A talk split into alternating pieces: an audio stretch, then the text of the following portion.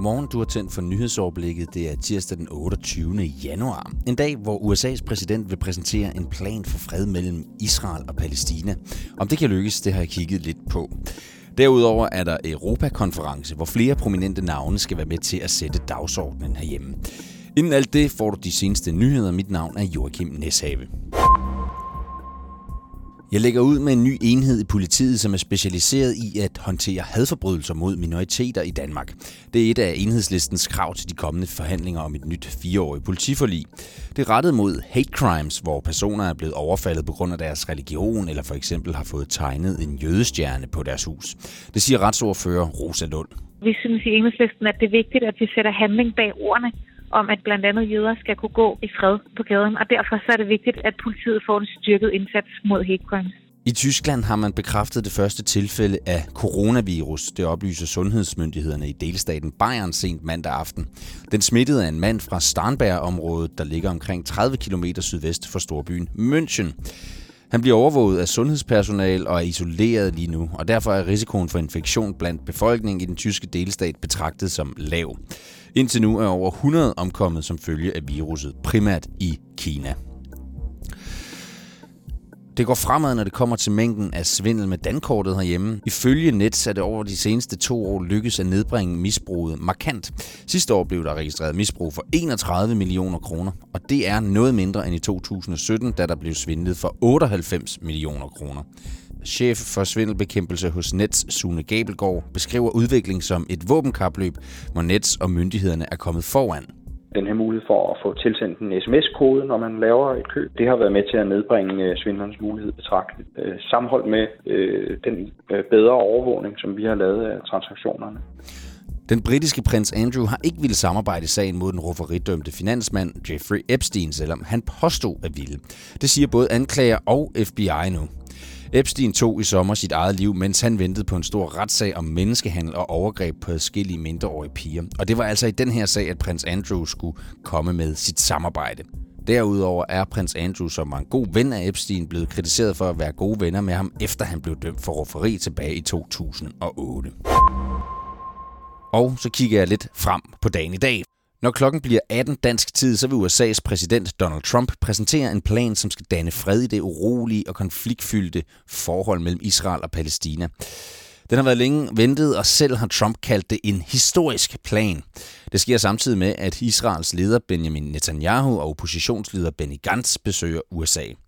Konflikten i Mellemøsten bunder i israelske bosættelser og besættelse af Vestbredden siden seksdageskrigen i 1967. Og et af de helt store stridspunkter har været, hvem der har retten til Jerusalem som hovedstad.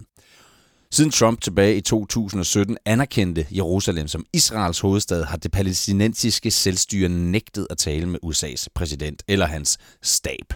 Kun Israel er lige nu i USA og tale med Trump, og Palæstina står fortsat uden for enhver forhandling. I hvert fald, hvad der er officielt. Så hvad er sandsynligheden for, at der nu kommer fred? Det har jeg spurgt Rasmus Boserup, der er ekspert i Mellemøsten, om. Den er utrolig lille. Palæstinenserne har boykottet det her såkaldte fredsforhandlingsforløb allerede i, øh, for halvandet år siden besluttede palæstinenserne sig, at nu havde Trumps udenrigspolitiske linje lagt sig så tydeligt omkring en øh, pro-israelsk politik, at det ikke gav mening for dem at være med længere. Det kom det skift kom jo hovedsageligt i forbindelse med, at Trump-administrationen brød med de tidligere amerikanske administrationer og resten af det internationale samfund og valgte at flytte deres ambassade fra Tel Aviv til Jerusalem, for derved at ligesom anerkende, at israelerne havde ret til hele Jerusalem. Og det er jo et af de, et af de mange kildende spørgsmål, som har været uafklaret, hvordan skulle Jerusalem deles op mellem israeler og palæstinenser. Og ifølge Rasmus Boserup, så vil en decideret aftale, der holder vand og fred, skulle have andre end USA ind over. Især Europa, som i modsætning til USA har været mere Israel-kritisk. Der er nemlig brug for et modstykke til den position, som Trump har indtaget, siden han trådte til. Det forekommer mig helt usandsynligt, ja, at Trump skulle kunne øh, lande en fredsaftale. Så skulle vi overhovedet forestille os noget, så er det ude i den stil.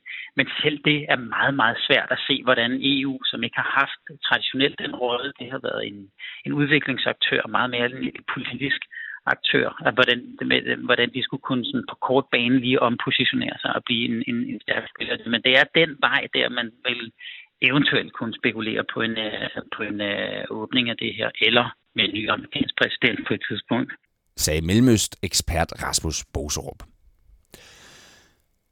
I dag bliver der afholdt konference om vores fællesskab i EU. Det er Tænketanken Europa, der står bag den. Og her skal blandt andre statsminister Mette Frederiksen holde tale, ligesom næstformand i Europakommissionen Margrethe Vestager skal på scenen.